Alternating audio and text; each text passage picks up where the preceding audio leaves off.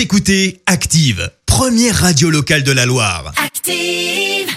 L'actu des célébrités, c'est l'actu People. Allez, parlons people maintenant, Clémence. Ouais, on commence par parler bah, de la fête de la musique, bien évidemment, avec du beau monde à l'Elysée hier soir. Et pour cause, euh, Jean-Michel Jarre a pu faire un concert. Petit extrait.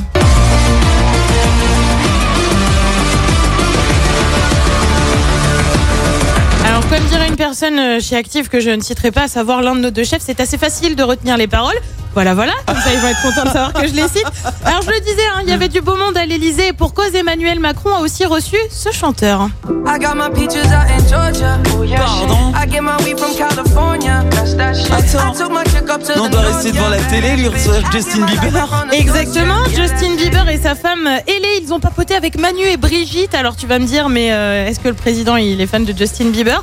Eh bah pas nécessairement. Apparemment, c'est ce bon vieux Justin qui aurait demandé à le rencontrer alors qu'il était de passage dans la capitale. Je t'assure que c'est vrai. Emmanuel Macron avait déjà reçu des stars de la chanson, notamment Rihanna.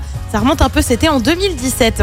On reste dans le monde de la chanson, mais cette fois avec un artiste français, Vianney. On vous en a parlé hier. Il se lance dans la mode. La ligne a d'ailleurs été lancée hier midi. On a son nom. Ça Ah. s'appelle Vrai par Vianney. Bon, il s'est pas foulé, franchement, côté nom. Une marque qu'il a créée avec sa maman, lui qui a fait une école de mode avant de se lancer dans la chanson. On s'intéresse maintenant à une chanteuse qui, franchement, reste assez énigmatique sur sa vie privée. Shaim, alors tu le sais, elle est maman d'un petit garçon qui est né en janvier dernier, mais on en sait toujours très peu sur son compagnon. On a pu l'apercevoir une fois de dos sur une photo Instagram. Et bah désormais, on a pu voir ses mains. Bah oui, on progresse. Ah, hein. Photo où son compagnon prend leur bébé dans ses bras. Cliché partagé à l'occasion de la fête des pères, c'était dimanche dernier. Bref, le reste, eh ben, c'est simple, c'est encore un mystère.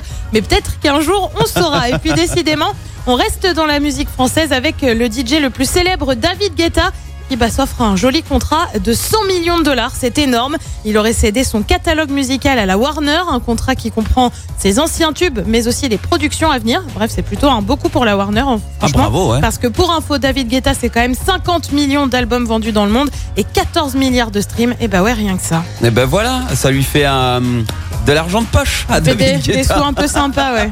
tu m'étonnes. Si c'est pas quoi en faire, c'est toujours pareil. Nous, on veut bien se dévouer, on saura, on trouvera. hein. Franchement, ouais, et puis euh, On saura voilà. comment le dépenser. hein. Euh, un million chacun, ça lui fait pas grand chose. Hein. Bah sur les 100, il Non. en reste 98 derrière. ça, hein. ça va, hein, il a Voilà. de quoi faire. Bon, le Exactement. message est passé en tout cas.